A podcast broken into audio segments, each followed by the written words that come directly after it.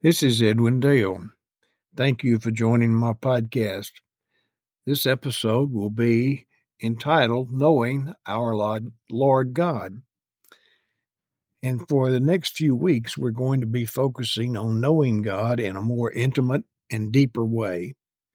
We will be looking at different names of God that are used in the Old Testament that tell us not only about God's character, but how God chooses to reveal himself to his children. If you've accepted Jesus Christ as your Lord and Savior, you have been adopted and you are among his children. And God reveals himself through many different names. Although he has many different names, he is one God with many facets. In other words, he's multifaceted. I, like many of you, have an iPhone, and it's multifaceted. You can make calls, you can receive calls, you can text others, you can receive text, you can send emails, you can receive them emails, you can even do calculations on it. There's just many things that you can do with your te- your iPhone. And all of that is done in one little handheld apparatus. So, God, as we study his names, we will discover that the, he has many attributes and facets, and we will look at all the facets of our multifaceted Almighty God. For those looking to know about know more about their Christian faith, it's an excellent way to learn how God has, over time, shown us his majesty, his power, and his authority. Each different name of God reveals a different aspect of his character, his attributes, and his nature. The more we understand who God is, the more we will desire to walk with him in our journey the more we trust God, the more we will seek Him. When we have a need in our life, we seek help. We look for people that we can talk to and that we feel that we can trust. And we we learn to trust God and go to Him when we seek Him. Eh, how, how do we learn that? We learn that because we're in His Word and we're praying. The more we know about Almighty God, the more we can understand His ways and how to be in His will. As a believer, we want to be in His will. I can assure you, I've been out of His will and I've been in His will. And I can personally tell you that you are only, uh, that you're only going to find peace as a believer when you're in His will. So it is to our advantage to know Him better so again we can understand His will in our life. We know God better by studying how He reveals Himself in His Word. And His Old Testament names give understanding not only to His children of Israel as He was talking to them, but also to the church today. When you and I decide to place our trust in someone, we make sure that they're trustworthy. We do that in many ways. But we have to know a lot about someone before we're going to put total trust into it with them. We know what kind of attributes, or we should know what kind of attributes those person piece, those people have. We must prove that we can walk with him or her in a trusting relationship and that takes spending time and watching the actions of that particular person. An example in my own life, and I have many, but I'm going to give you a couple and I think will make the point that I'm trying to make. I've put my trust in a lot of people over the years, some coaches, teachers, counselors, and of course, my wife. But when I had to have my first major surgery on my neck, I was hunting for an orthopedic surgeon that I knew had the trust of a lot of people. So consequently, I did a lot of looking, a lot of reading, a lot of research on a particular uh, doctor that I had heard about and talked to some people who'd had surgery. So you're just not going to let anybody cut your throat and go into the back of your neck and do work on it unless you trust them. So I went into this first surgery with uh, somewhat dubious, but I had trust because I knew others had gone through the same thing. And it worked out fine. It worked out well enough that when I had the problem again several years later, I went back to him and he fixed it then. So that's an example of how you trust someone that you have no knowledge of at first. Uh, I, and let me give you a personal example of someone who trusted me and why they trusted me. I had a good friend, and I say had because he died five years ago. He was 75 years old. He died the day after his birthday. He was a good friend for 61 years. We had grown up together. We had played high school football together. We had uh, just done many, many things over the years. Our family had been together. We'd been on vacation. We played a lot of golf together. We would meet at different places, and he and I would play golf. And we got so close over the years that in when we moved away from the town where he lived, he and I would talk sometimes twice a week, sometimes three times a week. And we did that for a number of years, 25 years. And one day I was in his town visiting him, and he was he had been diagnosed with cancer, and he had been fighting it for a number of years. But it had metastasized into his lungs, and he was having difficulty. He was having difficulty getting his breath, and he was on oxygen. So we were out we were going to Walmart actually, and he had his little oxygen tank with him, and he was having so much difficulty. We decided, or I decided for him, that we needed to go up to the hospital. He was reluctant at first, but realizing he was suffering and smothering. So we went to the hospital and they put him in the ER. And we sat there for a few hours and he did get better. Doctor looked at him and but we he sat up in the bed after he could talk and breathe. And he said, I, I believe this is the beginning of the end. And we had a lot of a lot of discussion about the beginning of the end and the journey that he was going to be taken to heaven. So we smiled, we laughed about it, and he said, Edwin, I need to ask you a favor. I said, anything. So he said, I need you to take care of my wife's financial situation when I die.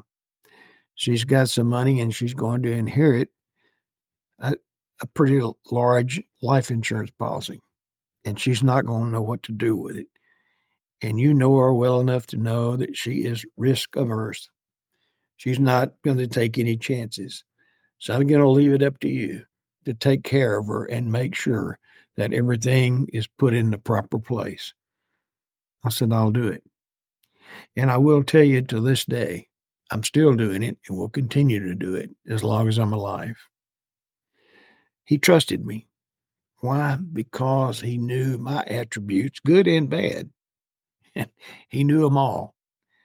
But he knew enough about me to know that if I told him I would do something, I would do it. I tell you that to emphasize the fact that you are not going to follow God and his ways until you fully trust him. In the Old Testament na- time, a name uh, was more, not only just identification, but identity, identity as well. It identified who someone was. Many times, a special meaning was attached to that name. Throughout Scripture, God reveals himself to us through names when we study these names that he reveals to us in the Bible, we we have a better understanding of the depth of who God really is. The meanings behind God's name and the names that he gives to us reveal the central personality and the nature of the one who bears them. Moses, who was the writer of Genesis, chose to start telling the book in uh, the Jews in, in the book of Genesis, who he was writing to, and he didn't write this until they had come back out of Egypt. So he's telling them so they will understand God. And he uses the word in the beginning, God created. Well, in the Hebrew Bible, Elohim, Elohim usually refers to the monotheistic creator God and to God of Israel, Yahweh. And so in this example, in, in the first in the Hebrew Bible, this Yahweh is referring to Genesis 1 1, where Elohim created the heavens and earth. Every name of God highlights one aspect of his character. And one of those, of course, is Elohim. Elohim is one of the most frequently used names in the Hebrew Bible used for God. And in, in this word, which is used in Genesis 1 1, in the beginning, Elohim created the heavens and earth. In fact, the word appears some 2,750 times in the Old Testament.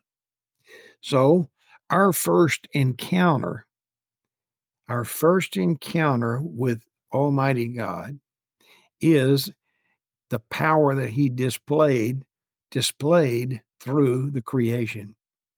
So we likely have at first a tendency to relate everything back to Elohim, the creator God. And that is what we see in the first two chapters of Genesis. And it's only after God further reveals himself that one will understand him to be Yahweh, Almighty God. And simply knowing that there is a higher power, such as what we would do as, as far as we just knew him as a creator, an Elohim means that one has merely risen to the faith uh, that is rather elementary, or for, uh, or rather, shall we say, a single faceted God is how we would view him at that point. Let me give you an example of what I believe will make a make my point better. If you heard a man sing, let's say you were in an auditorium, you were in a show somewhere, and you heard a man sing The Impossible Dream. Now, I know you've probably heard that song, beautiful song, The Impossible Dream. And that man was introduced as Jim Nabors you would probably, every time you heard the name Jim Nabors, you would re- relate to the song The Impossible Dream. Every time you heard The Impossible Dream, you would relate that to Jim Nabors. That would be how you would identify him. However, there's much more to Jim Nabors than him singing The Impossible Dream. He was a graduate of the University of Alabama. And he went on to have several jobs. One was in Washington, D.C., as in working for the government. And then he, he, he had asthma, so he had to move. He moved to California and doing some acting and singing in some smaller uh, clubs and places. He was he was uh, discovered as a talented singer and this brought him to a acting career, none other than Gomer Pyle. Jim Nabors was Gomer Pyle in the in the TV series Andy Griffith. And later had his own show. And how do I know all that? Because I went on Wikipedia and they had all these facts for me. And so I learned a little bit more about Jim Nabors. It's only that when we move from that beginning knowledge of God as Creator God that we can begin to embrace God as one who is God Almighty. We move from the fact that we just know His name and relate to creation. We then know, we learn that He is omnipotent, He's all powerful, He's omniscient, all knowing, and He is omnipresent everywhere all at once. That is our Almighty God that we learn about. How do I know these things? Because of studying God's Word and praying and walking with Him many years. He has revealed more about Himself to me, and I learn more every day. One name for God that I especially love is El Shaddai the Lord God Almighty, the all sufficient one. That's what El Shaddai means. The Old Testament El Shaddai occurs seven times. El Shaddai is first used in Genesis 17, verse 1, when Abram, who later becomes Abraham, as you might know him, was 99 years old. And the Lord appeared to him and said, I am God Almighty. I am El Shaddai. Walk before me and be blameless. Let's go back to Exodus chapter 3. In this story, God is speaking to Moses through the burning bush and giving him the mission to end all missions, freeing the Israelite people from Egyptian captivity.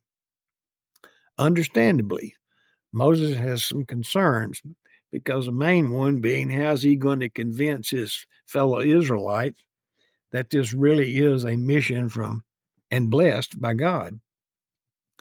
So Moses said to God, If I come to the people of Israel and say to them, The God of your fathers has sent me to you, and they ask me, What is his name?